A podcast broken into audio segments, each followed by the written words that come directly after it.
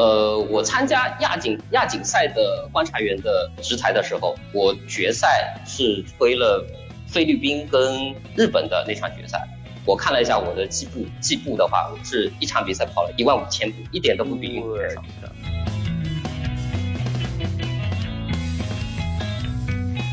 那这些问题，他当时问我的话，我是完全没法解答的，因为我不知道怎么去解决，只只能说从个人情感上去进行一个安抚。但这个事情就给了我一个非常非常大的什么，呃，有有一种吃屎了的感觉，就是被别人瞧不起的感觉，就让我很很不舒服。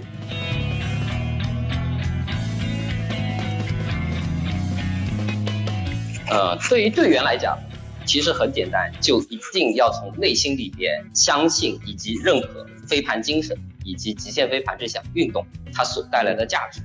一定要认可。你心里有了这个认可度之后，你才会去遵守这场比赛的这场这项运动的一些规则和原则。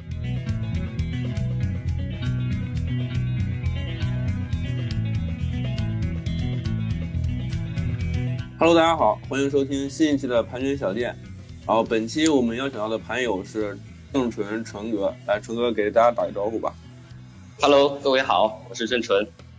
那我们就直接进入主题吧。就纯哥从零八年开始玩盘到现在，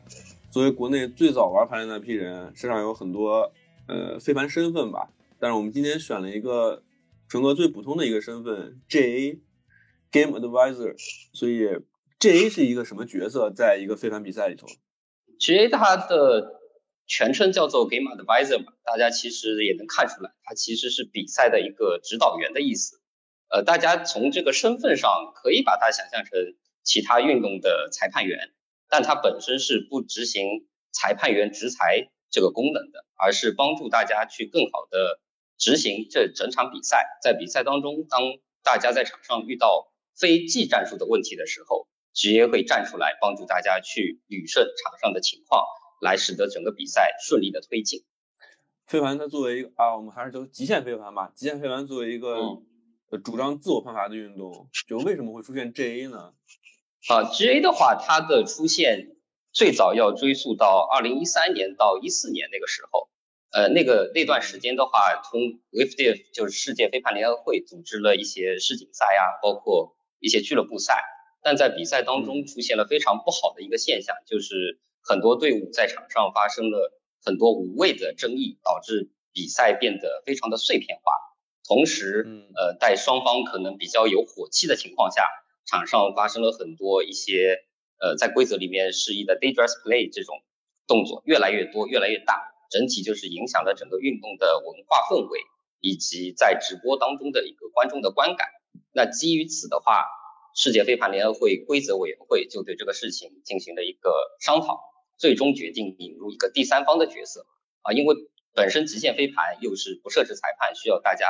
自己去进行裁决的，所以他们认为引入裁判员是违背整个飞盘运动的一个定位的，所以他们就想到了观察员这么一个角色。那其实观察员是国内的一个翻译，呃，本身的话从英文的表达上来讲，它其实也不应该叫观察员。它更应该叫做一个比赛指导员这样的意思。然后它的基本职责的话，其实很简单，主要分为两方面。一方面控制比赛的一个时限，这个时限主要包括呃开盘当中双方等待的时间，包括争议的一个时限，包括你飞盘落地之后需要快速投入进攻的一个时限。啊，总的来讲就是为了保证这项运动的观赏性以及竞技的流畅性。另外一方面的话，就是帮助场上的队员去解决一些争议。有的时候解决争议的方式是提供正确的规则解读，有的时候是帮助大家去复盘场上的情况。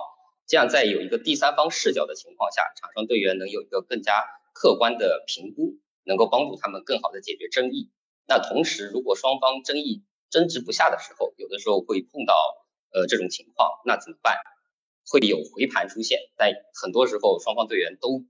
不想要回盘，就想要把这个盘权留在自己手上啊，所以观察员这个时候就会要求大家在争议不下的情况下，按照规则来把飞盘回到上一个没有争议人手上。那其实观察员更多的是一种在双方自我裁判的这个原则无法继续实行的情况下，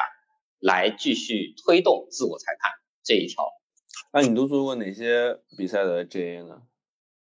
嗯，我第一次做飞盘比赛的 GA 的话，是在二零一七年亚洲大洋洲的俱乐部锦标赛上。那这一次比赛的话，其实我不是以正式职业的身份去的，因为当时在国内没有学习和培训职业的这个路径啊，所以我其实是通过发邮件给世界飞盘联合会，然后他告诉我说，在二零一七年的这场比赛上会进行一次职业的培训，我就问能不能参加啊，他就给我列举了一些条件。完成这些条件就可以过去。那当时我就邀请了国内的另外两位小伙伴一起去参加了这个比赛的职业培训。那在这个过程当中，是世界飞盘联会精神委员会的主席朱本来对我们进行了一个 GA 整体的梳理，告诉我们怎样去做这个 GA，会帮助到场上的队员去解决这个争议。然后现场实操，因为当时比赛是三天，前两天就有老的观察员、老的 GA。带着我们去进行整个流程化的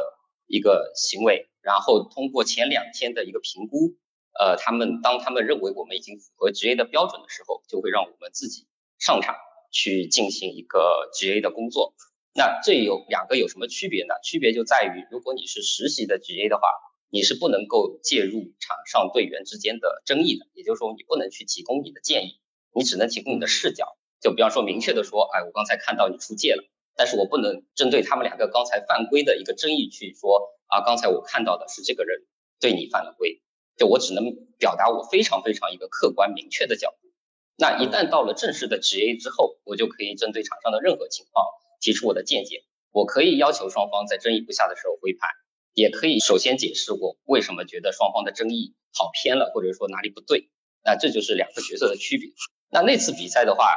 因为我是抱着一个非常想要学习的态度过去的，所以提前阅读了非常多的资料，然后在现场也请教了一些老的 GA 他们的一些做法和处理方式。呃，所以到第三天的时候，呃，其实我们的培训组长就已经非常认可我以及我们国内另外两个小伙伴。最后一天就有幸，呃，以独立的身份去进行了两场比赛的一个职业的角色，一场就是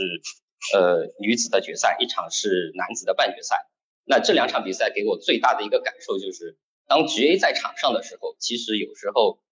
你仅仅只是站在那边不做任何的事情，场上队员会一直都关注到飞盘精神以及自我裁判这个事情。那这两场比赛其实全程除了实现的提醒吹哨以及部分时候给大家提供一个客观视角之外，全程可以说我没有没有可以说观察员是没有任何参与感的。那其实世界飞盘联合会定义就是希望。观察员在场上，但是没有参与感，这就是一个比赛最佳的一个流程。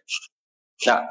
在这之后，我再参加的比赛就到了二零一九年的飞盘亚锦赛了，是在中国上海举办的。那这次经历的话，给我更多的是一个升华吧，就是有一场比赛是中国队跟日本队的一场比赛，安排我去做了职业的角色。那大家都知道，当有自己主队在比赛的时候，其实情绪是非常激动的。那当然，我也避免不了。但是在赛前，我就不断的在做自我调整，尤其是当中国队落后的时候，偶尔确实会有走神的这种情况，没有关注职业应该关注的事情啊，去关注场上的这个比赛。呃，所以说通过这一场比赛的话，其实是让我呃对于 GA 的理性的这方面有了更加深入的理解，而不能仅仅因为自己情绪的波动或者对哪一方的关注而去影响到我自己对整个赛场的。观察，那同时亚锦赛又是在中国举办的，呃，有很多国际的官员过来观赛，我也是想要展示我们中国职业的一个风采。那这次比赛的话，除了我之外，其实还有两位 GA 参与，另外还有十位见习 GA，是我通过向世界飞盘联合会申请，他们特意给我们开了一期这样的培训。那其实整个过程当中，呃，这十位来参加的见习 GA，虽然最终。没有全部都通过职业的考核，呃，但是我也知道他们参加完这个这次比赛的培训之后，在自己俱乐部和或者学校，其实对于整个队伍的规则学习有了非常大的帮助。那我觉得从职业这个视角来学习比赛，跟你在场上打比赛或者说是做教练是完全不同的角度，是可以帮助你更好的去理解整个比赛的。这一点，这两点，觉得我我觉得是一个当职业的一个经历，可以有非常大的帮助的。呃，所以说其实呃规则里面也讲到了嘛，老队员对于新队员是有义务去监督他们比赛以及提供建议的。那我是觉得，如果在一些新手比赛的过程当中，老队员不一定就是去看比赛的精彩程度，如果没有参加这个比赛，是可以去自己尝试一下当 GA 来进行一个比赛的观察，可以帮助自己更好的呃提升对比赛观察的一个视角吧。我们知道一个比赛，如果你作为队长的话，你首先要去跟对方拆盘，然后确认进攻方，确认衣服颜色，然后打比赛，打比赛完了 circle。circle 完了就结束了。那如果是 GA 的一个呃工作流程呢？从比赛开始到结束，你们是怎么工作的？啊，从比赛前这个角度来讲，我肯定是要召集双方的队长来参加赛前会议的。那这个赛前会议很很简短，我首先会问双方的队长或者教练或者精神队长，双方队员有没有经历过有 GA 的比赛？如果双方队员没有经历过有职业的比赛的话，我会问队长需不需要所有的人都一起过来听一下，就是职业的这个比赛是怎么样运行的。如果双方队长同意的话，这个时候一般一场比赛有两个 GA 嘛，我们会一个一个 GA 针对一个队伍去给大家明确一下啊，这这次赛事我们的赛制赛规是怎么样的，我们 GA 在场上是做一些什么，然后。再提醒一下实现啊，或者说是犯规一些争议的处理呀，就从通过这样的一个方式让大家明白职业的身份以及职业的作用。那这是赛前，然后你刚才提到的，包括猜盘啊，或者是这些得分区的方位，是他们自己去进行的，职业进并不会参与到这个过程当中，但是职业会进行一个记录，因为有的时候比赛，呃。打的激烈了，有些队伍是会搞错这这些信息的，所以职业有一个记录的这个责任。好，那么在赛前这一块结束之后，在赛中更重要的就是对整个比赛流程的把控。那最明显的一个就是每一分得分之后到下一分开盘之前，中间是七十五秒的时间。那作为我们职业来讲，我们在四十五秒的时候就要开始提醒，吹一声哨；六十秒的时候吹两声哨；七十五秒的时候吹三声哨。这个哨声就是来提醒场上队员，你们要把握住时间来进行一个开盘，尽快的投入到比赛当中，而不是在场场上啊，因为要商讨战术或者什么事情，呃，浪费时间。这个是一个实现的控制。第二个就是一个手势的把控，呃，从直播的角度以及从场边队队员的角度来讲，有些队员他其实是听不到场上如果发生的什么情况，呃，有人做出了示意，就是做出了 call。那么这个时候就需要通过手势来进行一个引导。那 GA 的话，作为在场上最关注这一方面的人物，在场上队员喊出来这个示意之后，GA 第一时间就会做手术、做手势，告诉在场的所有的人，哎，场上发生了什么情况。当这个争议解决了之后，场上比赛需要怎么样继续继续的进行下去，GA 也会采用一个手势的方式来进行一个提醒。啊，这样的话就避免了场上你通过呼喊这样的沟通方式，很多人可能会不明白会发生了什么。那么最重要的还有一点就是刚才反复提到的，帮助解决争议。啊，比方说场上出现了一个争议，哎，双方在前十五秒明显感觉他们是完成不了这个争议的，这个时候局 A 就会慢慢慢慢走向场地。走向场地并不是说我主动想要解决这个问题，而是觉得双方的争双方的争论可能有点费时，我希望给他们一点。呃，怎么说呢？这个我只能找到一个压力这个词，但其实并不是给压力，而是说让提醒双方尽快的去解决这个争议，而不是呃纠结在自己的一些小点上。当我在聆听他们争议的过程当中，发现双方是明确的有规则上认知的错误的时候，我可能会主动的提出来，你们这个规则的理解是错误的，导致你们这个争议不能够进行一个有效的解决。但是当我听下来双方的这个。呃，相互的争议过程当中没有明显的错误，我会在旁边一直等待，等待，比方说等待到四十五秒规定的争议解决不了，需要回盘的时间，他们还在争，我就会明确的说四十五秒时间到了，我们需要回盘。但到这个过程当中，如果其中有一方的队员说需要征求观察员的意见的时候，我就会站出来为他们提供刚才我看到的视角，来帮助他们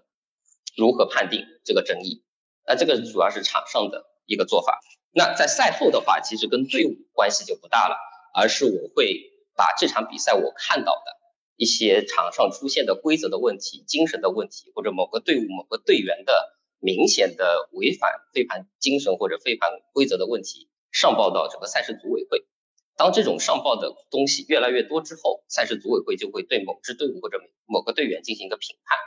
那比较初级的就是说，赛事组委会或者规则委员会会找到这个队伍的队长或者这个队员进行一个沟通，告诉他有 GA 反映，他做了这些事情，希望他进行改正。比较严重的，如果持续的有 GA 汇报之后他还没有改正，很有可能会取消这次比赛这这整支队伍的所有成绩。那这个就相当于跟组委会的一个配合啊。所以说，职业的工作流程，对职业的工作流程就是这样的。呃，之前其实有过这样的队伍。因为在国际比赛上持续有 GA 汇报他的不良表现，直接被世界飞盘联合会给禁赛了，是出现过这样的情况的。所以 GA 的职责大部分是在对时间的把控，以及对场就是对事实的一些陈述，对吧？我我这么听下来。对，对，是的。那我们举一个，就是我们具体一点，就是现在，嗯，我举我举两个 call 吧。就是比如说，呃，在 handle 的一个 call，一个一个 timing 的 violation，就是你数到。十，然后数到十，handle 刚好要出盘，然后你们两个出现了一个 call，呃，防守方认为是一个那个 stall out，呃，对 stall out，但是 handle 觉得，哎，我刚好把盘出了，所以这不是一个。那么这两个人开始说，开始解决这个 call，如果两边同意的话，是不是就是一个 turn，呃，就是这就是一个 turnover？但如果他不同意，会发生什么？不同意的话，就是飞盘回到持盘人手上，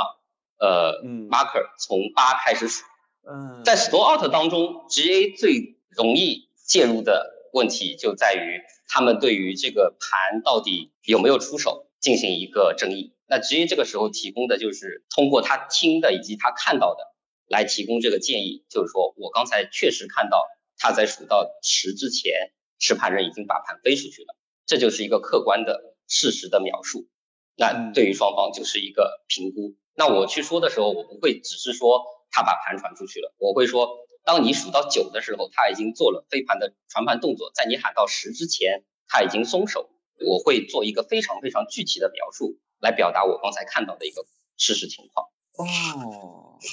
因为他们自己是看不到的。对啊，我好像从来没在场上听过，就是一般 handle 出现那个实现的一个一个 call 的话，基本上不会有 handle 说，因为你在数到九的时候我就有这个动作，我好像是第一次听到这种描述。呃，这个就是为什么观察员是第三视角嘛，因为第三视角我可以同时看到双方的一个动作，听到双方的一个声音，我就可以提供比较客观的描述。因为对于他们自己在场上人来讲，他观察不到的那个防守人，他其实看不到传盘人是什么时候出手的。啊，传盘人虽然听到了，但他的认知上可能会有一些偏差。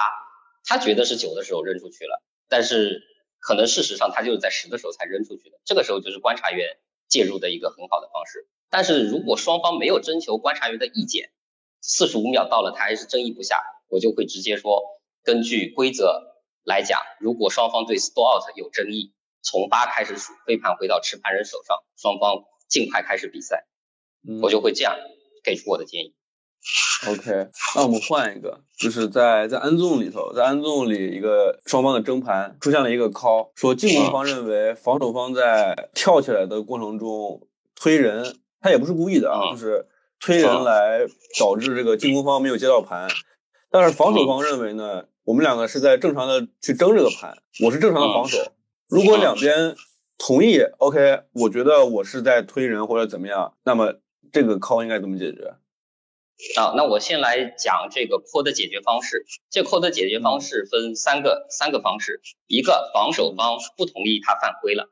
如果不同意犯规的话，这个盘就是直接回盘。如果防守方同意犯规，但是他觉得即使没有犯规，进攻方也接不到这个盘，那么进攻方就在得分区里面获得盘权，然后他要 check 之后走到得分线上，比赛继续开始。如果防守方同意犯规，同时又同意说如果没有犯规的话，进攻方能够接到飞盘，那么这就是一个得分，就分这种这三种情况。那作为 GA 的来 GA 来讲的话，也是一样的道理。双方争议的过程当中，我会逐步逐步的靠近他们，看他们听他们自己是怎么解决这个问题的。当他们对我进行一个呃请求介入的时候，我会首先问他们。这个规则你们双方是不是理解？因为这条规则，说实话，即使是我去做国际比赛的观察员的时候，也发现有很多选手并不理解他的处理方式，所以我会先进行一个提问，双方是不是理解？如果理解，我就会问防守方你是不是同意犯规？如果他说不同意犯规，那就是之前的回判；如果他同意犯规，我就会追问你认为他能不能在没有犯规的情况下接到盘？他如果说不同意能接到盘，就是刚才说的第二种情况，在得分线上开始比赛。如果他又同意了这个盘，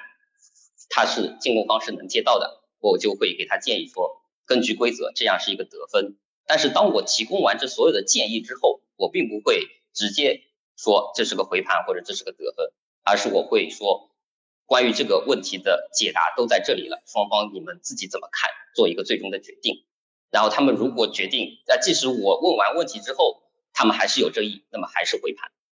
就我不会做最终的一个判决，所以一个一个 call 的最终最终的一个解决方案是回盘。那么我可以就比如说我是一个进攻方，我不同意 JA 的说法，我可以 contest JA 吗？呃，首先其实不存在 contest JA 这种说法，因为 JA 的建议建议只是建议。为什么是建议？建议就在于你可以接受，也可以不接受。啊，所以说 GA 为什么说一定要理性客观的描述事实以及解释规则，就是这个原因。你只能理性客观的表达了事实之后，由双方再进行一个最后的决定就可以了。他可以不同意 GA，但是在 GA 手册里也写了一条，如果队员不同意 GA 的话，最好他能够拿出非常非常确切的一个观点来反驳 GA 的观点。什么意思？比方说，我虽然上来解释了这一通，但是。比方说是守方请求介入的，攻方不同意，攻方可以提出的一个观点是什么？他认为我刚才看到职业的位置应该看不到我们刚才发生的这个情况，所以职业的建议我觉得他的角度有问题，不一定能够明确的表达我们刚才这个客观发生的事实，所以我还是希望我们两个自己来沟通。这个时候职业就不会再说话了，就因为他已经做完了自己该做的事情。唯一要做的事情就等到四十五秒，如果双方争议不成，GA 就会再建议四十五秒讨论时间到了，我们根据规则需要回盘，就是这样子。那那有没有就是做 GA 的时候有没有遇到那种不顺利的情况？呃，做 GA 其实基本上不会感觉不顺利，因为总的来讲，大家参加飞盘运动的队员都还是蛮讲蛮讲道理的啊。基本上 GA 不管是说了什么话，即使是不同意 GA 的话，他们也会根据规则去做。但这里其实遇到一个非常非常大的问题是什么？就是呃，很多队员会把职业当做裁判，他他会向职业来进行求助，希望他进行一个裁决。这是我遇到的一个非常非常大的问题。这个大家觉得有传统体育啊？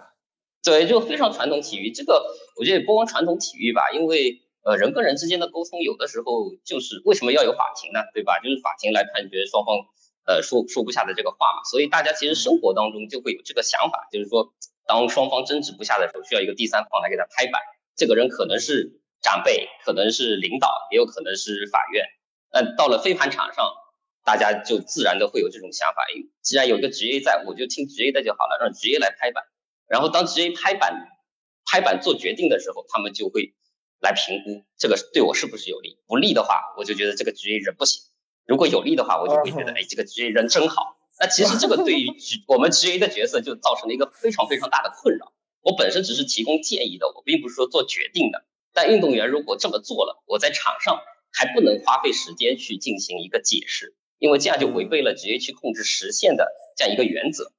啊。所以说这种事情只能是赛后再去进行一个沟通。这也是为什么我刚才提到赛前如果双方。没有经历过职业的比赛，需要召集所有队员来进行一个解释的道理。如果是那种比较客观的情况呢？比如说，呃，你刚才不是说在那个 A A U G C 那个叫什么亚锦赛是吗？在上海呃亚洲大呃对飞盘亚锦赛，对亚锦赛上给中国队和日本队做 J，如果语言不通怎么办呢？就比如出现了一个 call，然后呃说话听不明白，或者在一些国际比赛上，这个该怎么办呢？嗯。呃，这个分两方面来讲，一方面对于 GA 来讲，因为飞盘运动它的官方语言是英语，呃，所以 GA 的话是必须要掌握基本的英文沟通能力的。哪怕你不会做日常交流，但是你至少要把跟飞盘规则以及 GA 有关的所有内容的英文术语，呃，这个在职业手册里其实也有一个列表，就是说你要会讲这些话，这样的话就是你自己个人的表达上不会有问题。第二方面的话，就是在国际比赛赛场上，他发出来的报名清单里面会有两个翻译的角色，这两个翻译可以是队员，也可以是场边人员，但是必须要有，如果你队伍里确实有语言问题的话，必须要有两个会讲英文的翻译。在赛前的话，就是要明确指出这两位是我们的翻译。当场上发生语言不通的情况的时候，他们两位会介入到这个沟通当中来，进行一个翻译的过程。然后这个翻译在场，不管是他是场上队员还是场边的，进场之后他不能站立，他必须单膝跪在地上来进行一个解读，这样来表明他是一个翻译的身份，而不是争议的双方。呃，刚才说这么多，如何成为一个 GA 呢？在国内的话。呃，在国内的话，呃，首先一个对个人来讲的话，你肯定要有知识储备。这个知识储备包括对规则的理解，包括对规则注释的理解，对规则附录的理解。也就是说，跟飞盘规则有关的所有文件，全部都要熟读。呃，熟读到什么程度？至少人家熟熟读到至少人家来问你的时候，你说不出几点几，但是你能说出来这个原文大概是什么意思。这是这是。本身的技能，另外一个就是要熟读观察员手册。观察员手册里写写明了所有观察员需要去做的事情，你在场上就是要严格按照这些原则去进行你的这些操作。啊，另外的话就肯定要掌握这个手势，因为手势的话是观察员在场上非常重要的一个环节。你肯定是要去展示场上这个什么情况。呃，比方说这个争议结束了，犯规是没有争议的，然后要从几开始数。这些手势观察员都要做出来，因为场上的队员在结束，在一个争议结束之后，他是不会再做这些手势去提醒场边的人的。然后第三个的话就是一个语言的准备，呃，在国内比赛，呃，你可能只要会讲中文就可以，但是你去国际上做，你肯定要掌握一定的英文水平。那么从整个流程上来讲的话，首先一个，你肯定是要报名呃 GA 的这个培训的。那这个培训的话，呃，世界飞盘联合会的官网上会放出来。我在什么什么比赛会提供职业的培训，感兴趣的可以报名。那你报名之后，呃，世界飞盘联合会会联系你们国家的国家跟世界飞盘联合会对接的这个机构，由这个机构给出一个确认函，确认证明报名 GA 的运动员或者是教练，他是有这个资格去参加这个职业培训的。那么一旦你通过了这个报名的认证之后，你首先要完成的就是在线考试，那 GA 的要求是完成在线的规则高级考试以及 GA 的本身的执行手册考试，这两个考试都通过之后，把这两个通过的证书发给世界飞盘联合会进行确认，确认之后，你就可以去现场进行一个培训。那参加线下的培训的话，一般会包含半天的理论讲解，呃，就是由指导员再给你从头到尾的领一遍。观察员应该做到什么样的程度，然后再进行一个现场的实操。实操过程当中，你的指导员会来观察你整个的在赛场上的表现，最终来评定你是否能够通过这一次 GA 的考核。啊，那么在国内的话，其实我是最早开始做呃 GA 考核的，然后我是完全照搬了世界飞盘联合会的这一套来做的，只不过在语言的要求上就是没有要求英文。大家都是用中文来实现，然后之前的几次职业的培训都是结合了呃国内的一些比赛来进行的，像最近的一次的话是在杭州举办的浙江省的飞盘锦标赛上啊，我就招募了八名八名观察员啊，其实这八名观察员呃有的是运动员，有的是学校老师，我对他们也是赛前进行的一系列的培训，赛中由我跟另外一位有经验的观察员来进行场边的一个跟随。比方说这场比赛是设置两个观察员，呃，两名参加培训的，一人一边，我跟另外一位观察员就会一人一边的跟在他们身后，对他们进行指导以及一些呃盘点，告诉他们这里应该怎么做，这里你哪里做的不对，应该怎么改善。然后结束之后会让每一位参加培训的观察员都写一份赛事的报告，从报告当中我再去寻找他遇到的问题进行一个培训。那在国内的话，因为飞盘现在是属于国家体育总局设计中心主管的，呃，我们会提交一份整个观察员的评定规则，那这个规则按照国家的一个对，呃，因为他们国家其他运动没有观察员这个说法嘛，所以是按照裁判员的那一套标准去制定的，分别是三级、二级、一级、国家级。那么我们现在开展的都是三级的观察员的培训。那三级观察员的培训一旦通过了整个培训和考试之后，就会颁发三级观察员的一个证书啊。国内是这样的一个流程。还有三级、二级、一级和国家级，我的天呐！对对，要求都不一样。我一开始以为是跟考驾照一样，理论加实操，然后直接给你证。我没想到还有那种什么 A 三、A 二、A 一本。我的天呐！呃，是的，是的，这都要分等级的，因为跟你的经验也不一样，你的到的高度也不一样。你甚至到呃，因因为你三级三级的观察员，你可能可以去看一些游戏类的比赛，呃，青少年的比赛，或者说是普通的市级比赛。但是，一旦你到了更高层级，比如全国级的比赛，你一个三级观察员，说实话，你把这个证拿出来，运动员可能都不一定服你，因为他会觉得你对这个比赛的理解不够，你没有达到去观去观察或者执裁这场比赛的高度。那甚至从体能方面来讲，你三级观察员，你可能在场边走路就可以跟上场上节奏。你到了国家级的观察员，包括我去参加国际比赛的一些观察员。他们场上的攻防节奏很快，你的体能跟速度能不能跟上他的节奏，这也是一个考核的方向。感觉跟篮球那个裁判似的，全场跑的感觉并不比那些球员要少。呃，我参加亚锦亚锦赛的观察员的执裁的时候，我决赛是吹了菲律宾跟日本的那场决赛。我看了一下我的计步，计步的话，我是一场比赛跑了一万五千步，一点都不比运动员少。学习了，我之前都不知道这些事情。那 就是你是怎么成为 JA 的呀？你也是玩盘吗？你怎么想到要成为 JA 这种怎么说更功能型的一种角色？嗯，这个肯定是遭遭受了打击才会去这么想的嘛。OK，因为我在二零一六年的时候，我跟维姐一起办了一场比赛。呃，当时是纯女子单性别的第一次比赛啊。那次比赛的话，为了能够让大家有更好的交流，我们其实是邀请了台湾的队伍过来参加比赛的啊。那大家如果玩飞盘比较久，对台湾应该呃了解比较多的话，就知道台湾那边整体的发展其实比我们要久嘛啊，所以对于规则的理解这块都还是比较深入的。那么当那场比赛打到决赛的时候，台湾队的教练员就不停的在质疑我们组委会。为什么对方的队伍在每个开盘之间可以这么长的时间去进行商战术的商讨啊？为什么我们场上出现争议之后，双方可以这么无理的进行长时间的沟通？那这些问题他当时问我的话，我是完全没法解答的，因为我不知道怎么去解决，只只能说从个人情感上去进行一个安抚。但这个事情就给了我一个非常非常大的什么？呃，有有一种吃屎了的感觉，就是被别人瞧不起的感觉，就让我很很不舒服。呃，另外的话，那次比赛我跟维杰是第一次尝试用精神评分，但是发现所有的队伍其实都不会评啊，因为精神评分的话，你像一般来讲是两分就是标准分，但是很多队伍评了四分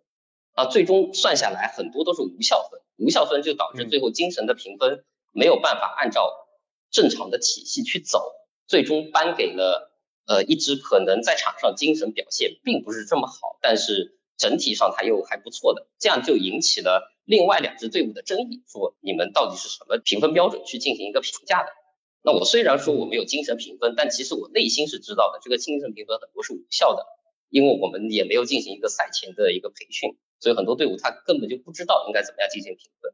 那有了这两个事情之后，我就开始重新去阅读规则，去了解。那其实一六年的时候，世界飞盘联合会的规则还不是特别完整，它是二零一七版开始才把这些所有的内容全部都规范起来。因为二零一七年之前的规则，呃，有中间一个三年的空档期是没有把职业这个角色加进去。但是二零一七年开始，他就把职业需要负责的事情和可能涉及到的一些规则条款加到了规则里面。我就开始研究这些规则，研究过程当中学的越多。就越发现自己不懂应该怎么做，我就开始在想，这个到底有没有培训？我就去翻世界飞盘联合会的官网，然后找到了几个邮箱。其实那时候我也不知道这些邮箱是干嘛的，我就给所有的邮，给所有的邮箱发了一封有没有观察员培训的这样一个邮件。结果就是精神和规则委员会的主席 Ruben 回复了我说，二零一七年的时候，他们计划在亚洲做第一场职业的培训。问我有没有时间去参加。当时他提出来的要求就是，这这场培训完全都需要自费自理，是没有任何的补贴或者说是呃可以帮我做一些什么帮助的。那我当时就想，我既然已经吃过这个鳖了，我以后我不想再吃了，我就果断报名去参加。那也是我第一次出国，说实话，我第一次出国就交给了 GA 的这个培训，在哪儿啊？呃，在菲律宾。哦，当年是在菲律宾组织的啊。那次培训的话，除了我们中国的三位之外，还有菲律宾的，有新加坡的，有马来西亚的，有好几个就是亚洲国家的，呃，应该说是老老盘友吧。他们的玩盘年龄在。那个时候看来的话，都十几二十年这么久的，那我其实内心上也有一点平衡感，就是说原来并不是说我无知，是可能 GA 这一块确实太新了，大家对它的认知都还不足，啊，所以说跟他们的一些交流，包括到现在为止有些问题，我们还在还会通过邮件进行一个沟通，那其实就是相当于在职业这个圈子里面，我向他们学到了非常多的这些知识，那通过这一次。培训之后，我才真正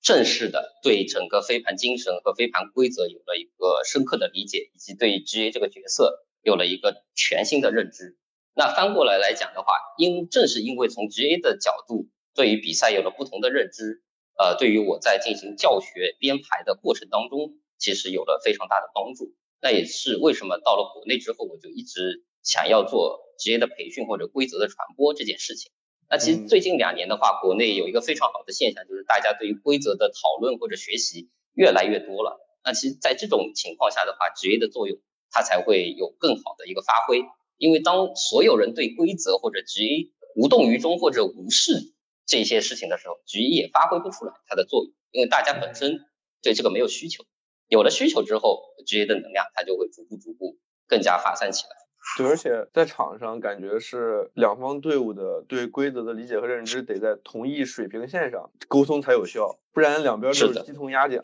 嗯，对对。那我再问一个呃，我比较想问的问题啊，你觉得极限飞盘玩家做什么样的事情，或者说去专注于哪些事情，能让飞盘这项运动更加美好一点？呃，我们先说从普通的飞盘运动员角度，你只是一个普通的参赛的，你不是一个其他呃像队长、竞争队长之类的，我们怎么做什么可以让这这件事变得更好？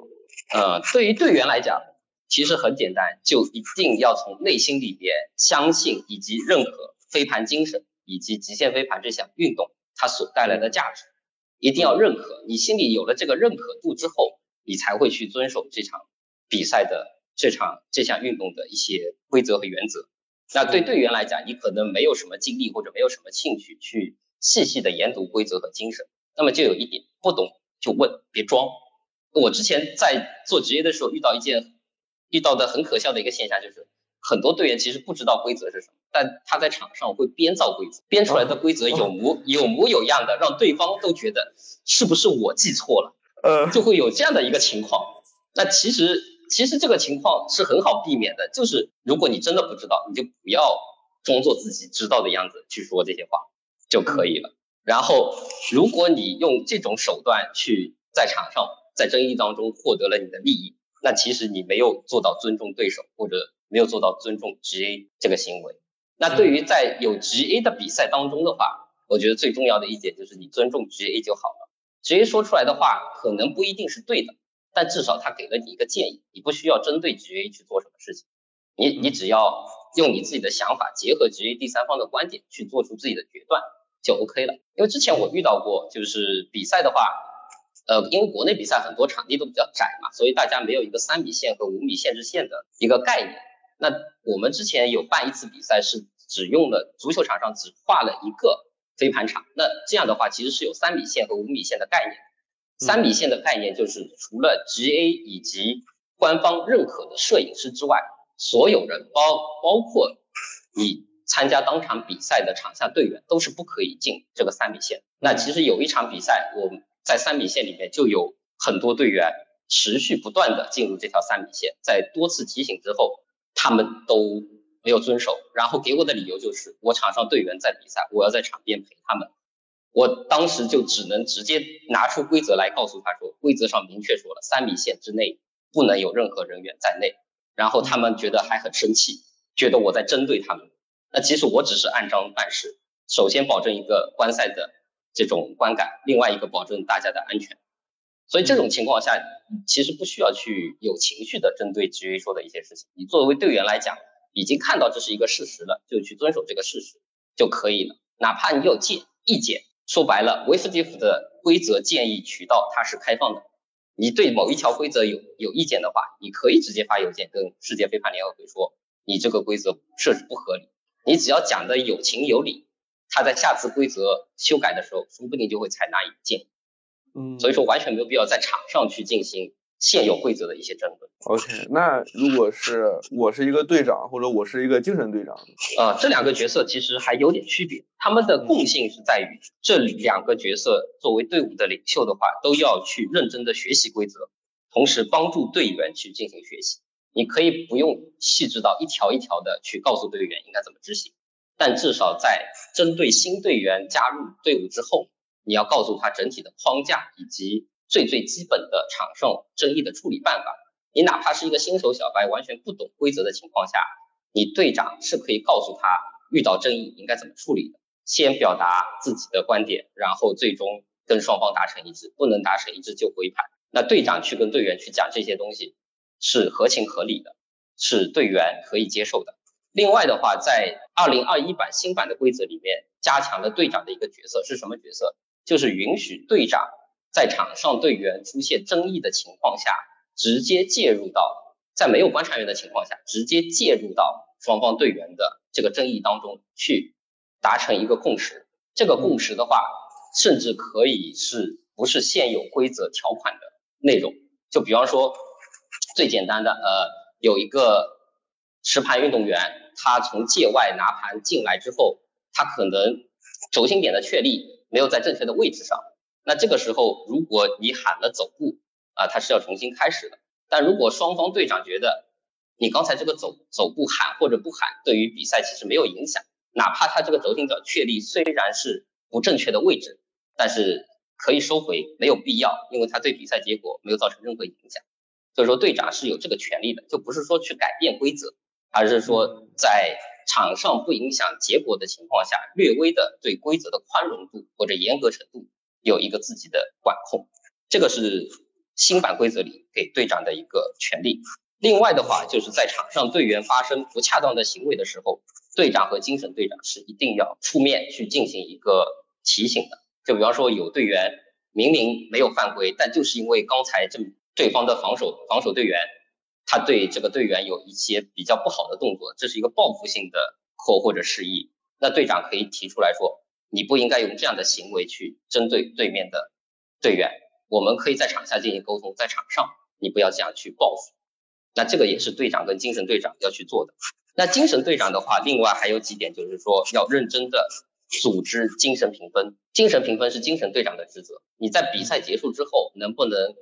让所有的队员都静下心来，根据精神评分和场上精神评分体系的要求，以及场上的具体情况，来组织大家进行一个客观的评分。这个是精神队长需要做的。你不能因为有些队员带了脾气，就让他肆意的在场边通过精神评分去给对方一个低分，而是要引导他说出来是什么原因，让他去把他的观点表述清楚，然后最终再做一个决定，这一份要打多少分。这个是精神队长很重要的一个角色。嗯，那我们再往深说一点，教练能做什么呢？好，教练的话，因为他主要还是做技战术的一些讲解，那么其实他有一个非常好的点，就在于能够在训练当中把规则和精神带入进去。比方说，在训练的时候，场上反复出现了一些违反规则的行为，那这个时候有可能教练出于整个队练。队伍训练的一个节奏感或者是流畅性，他就让这些行为无视无视这些行为，而让整个训练继续进行下去。但是这样的话就会给队员们造成一个误解，觉得哎这种行为我在场上也可以做，因为所有的训练它其实都是为场上来服务的。啊，在这个观点上，教练的话是需要加强在训练当中对规则的解读的。啊，比方说在场上，因为是自己的队友，所以在双练习双人去接一个高盘的时候。双方发生身体碰撞之后，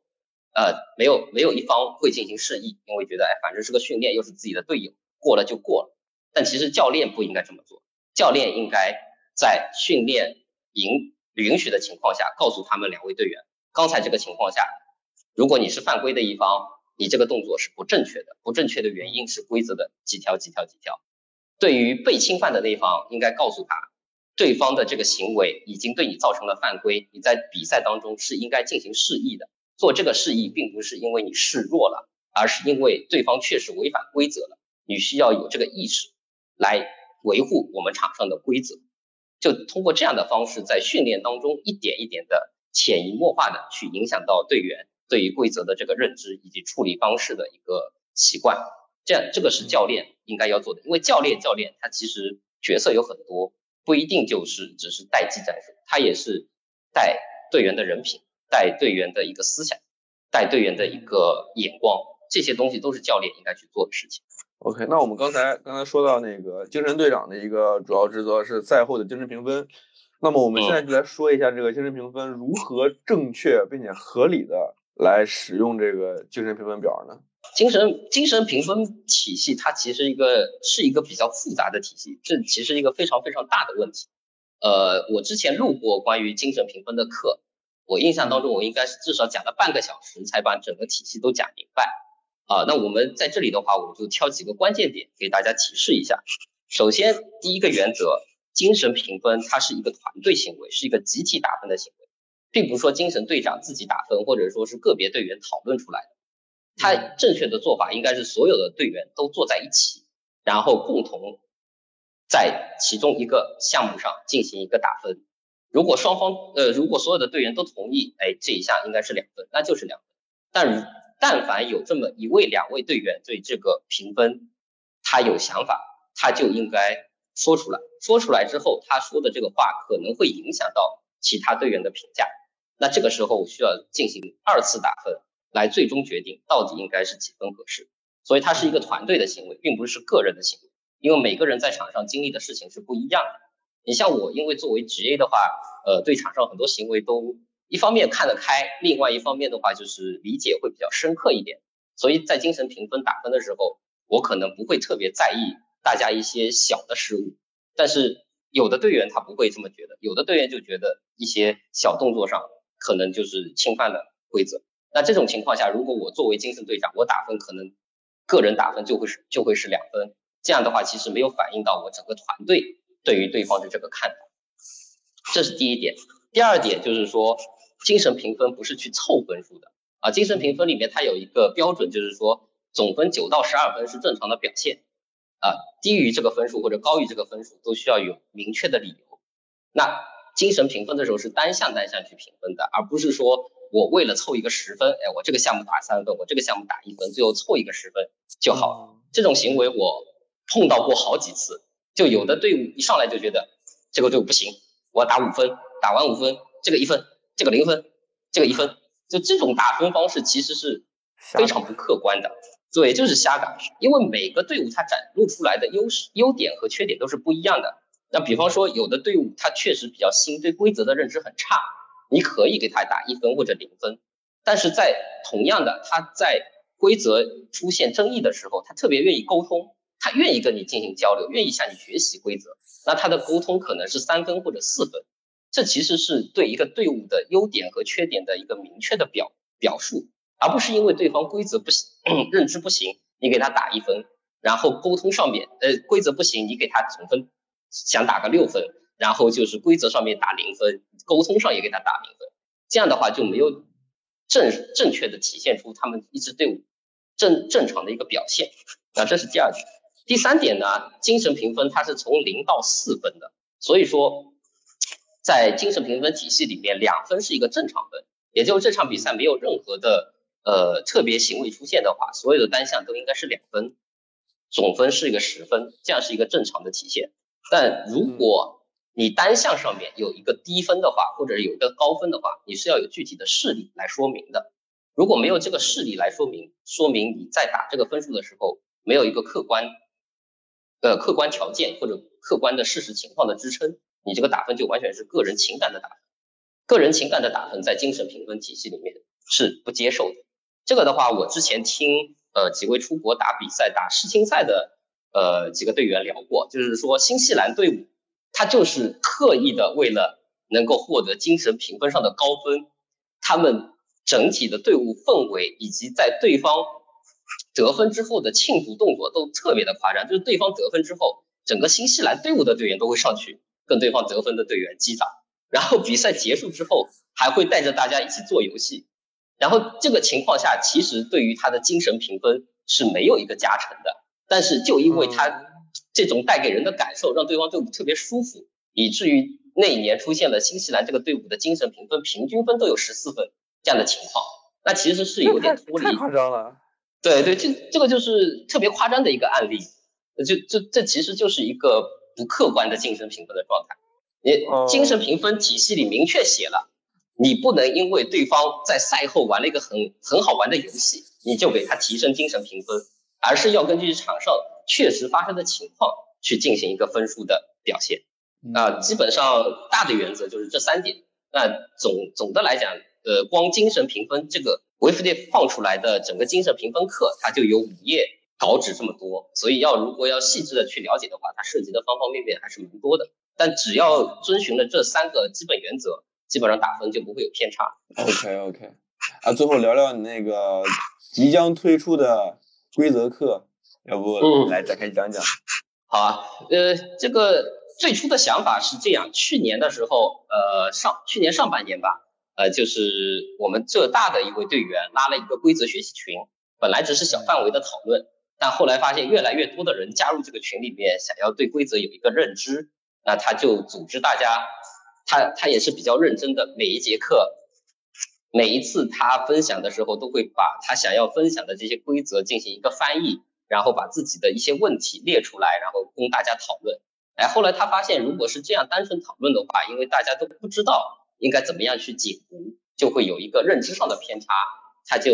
请我还有另外几位观察员，呃，来问我们能不能进行一个直播课。啊，当时的话，我觉得这个也蛮有意思的，就录了几节课，呃，就直播了几节课。那直播过程当中，其实有一些呃，算是临场发挥吧，因为提前准备没有准备这么充分。所以是临场发挥，但是这个视频上传了之后呢，有很多队伍就来问，哎，我只看到了你这两节课的对规则的解读，还有没有其他剩下的所有的解读？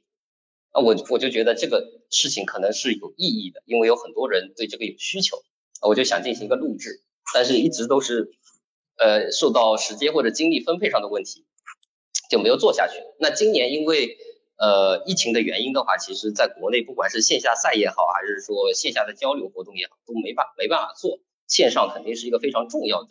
呃一种手段。然后同时的话，去年去年年中呃下半年开始的话，有越来越多的社会队伍参与到飞盘当中来，也有越来越多的学校开设了飞盘课。那其实规则的讲解对他们来讲都是一种刚需了。那我就想着，哎，既然我们在录制一些飞盘技能的。课程，那我何不再录制一份规则的课程？那这次规则课程的录制的话，我也想了很多方式。呃，一开始是想着找几个热点做一个解读，但后来我发现，如果单纯解读热点的话，可能会比较片面，因为规则它是整个成一套体系、逻辑化的一种方式。如果大家看过规则解读世界飞盘联合会拿出来的那个树状图，就会发现一个现象的解决，它其实涉及到很多条规则的使用。而不仅仅只是单条规则的一个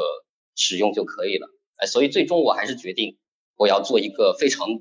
庞大的工作任务，就是逐条逐条进行规则的解读，然后把它录制成课，让大家随时随地都能够去看自己想要看的某一条规则的解读及它可能涉及到的上下的一个联系。那现在这个进程呢，我还在备课过程当中，呃，我希望这次备课能够做得更加充分一点。能够结合我自己自身的一些情况，以及结合有一些呃队员过来问我的实际的案例，来进行一个比较丰富的解读。呃，所以目前来讲还在备课阶段，但是呃我会尽快的就把这个课程进行一个上传。但是这个课程什么时候能够完成，我自己也没有底，因为我预估可能会需要五十个小时以上的课程解读，才能够把整个规则都读透了。哎，如果上传的话，是上传在什么平台啊？在哪儿发布啊？嗯，目前的话两个平台吧，一个是我自己个人的 B 站，呃，因为 B 站上现在其实玩飞盘的朋友还蛮蛮愿意去进行学习的，因为大家都说 B 站是个学习网站。呃，第二个的话是我们自己有一个教学平台，教学平台上面原本都是给老师看的课程，但是规则课我觉得不管谁看，它都是有帮助的，所以在这个平台上我也会进行一个上传。啊，B 站上是为了方便大家在呃全网上进行一个传播，那那个教学平台的话是对微信端来讲会比较友好一点，就不会有那些链接的限制。行，那我这边就没什么要聊的了，今天聊的也挺多。嗯，行，是的陈哥。呃，谢谢谢谢你，不然的话我也没什么机会去表达。OK OK，那我们下次再见。好呀，下次有什么其他话题我们再聊。